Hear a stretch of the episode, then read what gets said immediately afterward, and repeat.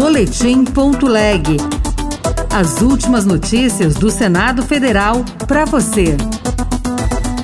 Ato Democracia Inabalada reunirá presidentes dos três poderes um ano após invasões. Os poderes se unem.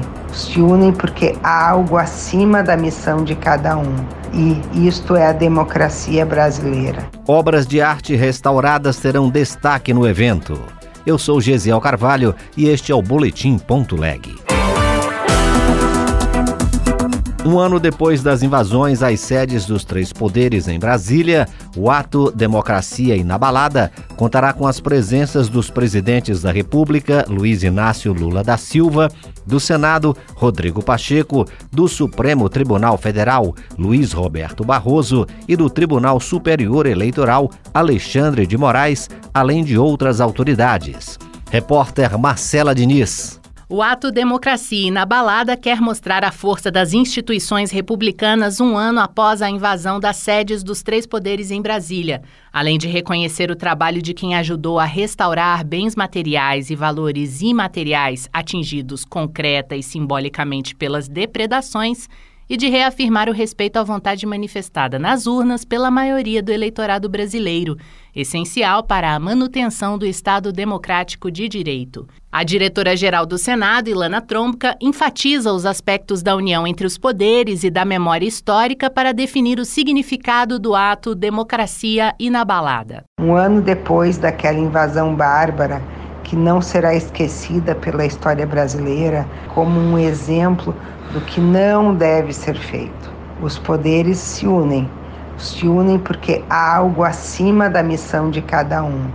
E isto é a democracia brasileira, né? é a força do Estado brasileiro, é a união que faz com que todos se respeitem e garantam o pleno exercício da atividade de cada um dos três poderes. Dois itens terão destaque no ato Democracia Inabalada: a tapeçaria do paisagista e arquiteto Roberto Burle Marx, vandalizada no Congresso, que foi integralmente restaurada, e a réplica da Constituição Federal de 1988, furtada do STF.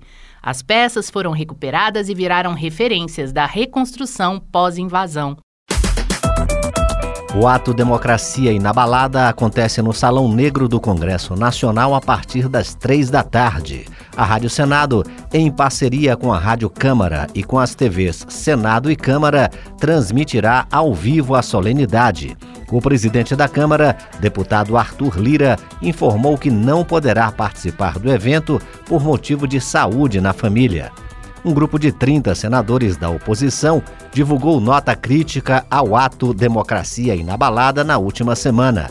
Os parlamentares manifestaram, entretanto, repúdio às depredações nos prédios sedes do Legislativo, do Executivo e do Judiciário.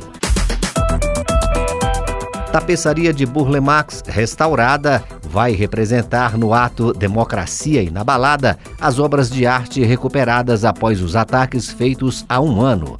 Repórter Janaína Araújo. Um dos destaques do ato Democracia Inabalada, que acontecerá no Salão Negro do Congresso Nacional, a restauração de obras de arte após o vandalismo nas sedes dos três poderes em 8 de janeiro de 2023, foi uma tarefa bem sucedida desempenhada por profissionais dedicados.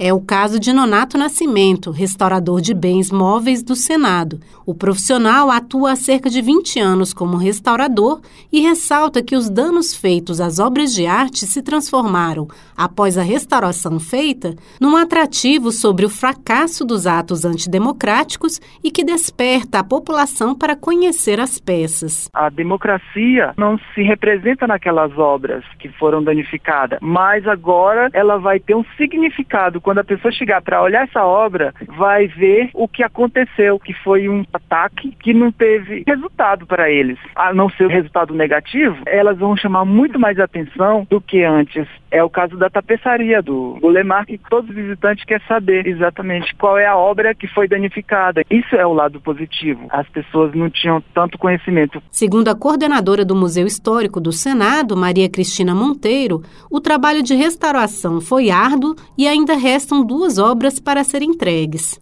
Uma delas, que deve ser restaurada este ano, é um painel de Atos Bucão que tem arranhões provocados por estilhaços de vidro e marcas de tiros de arma de pressão. Outras notícias estão disponíveis em senado.leg.br barra rádio. Você ouviu Boletim.leg. Notícias do Senado Federal.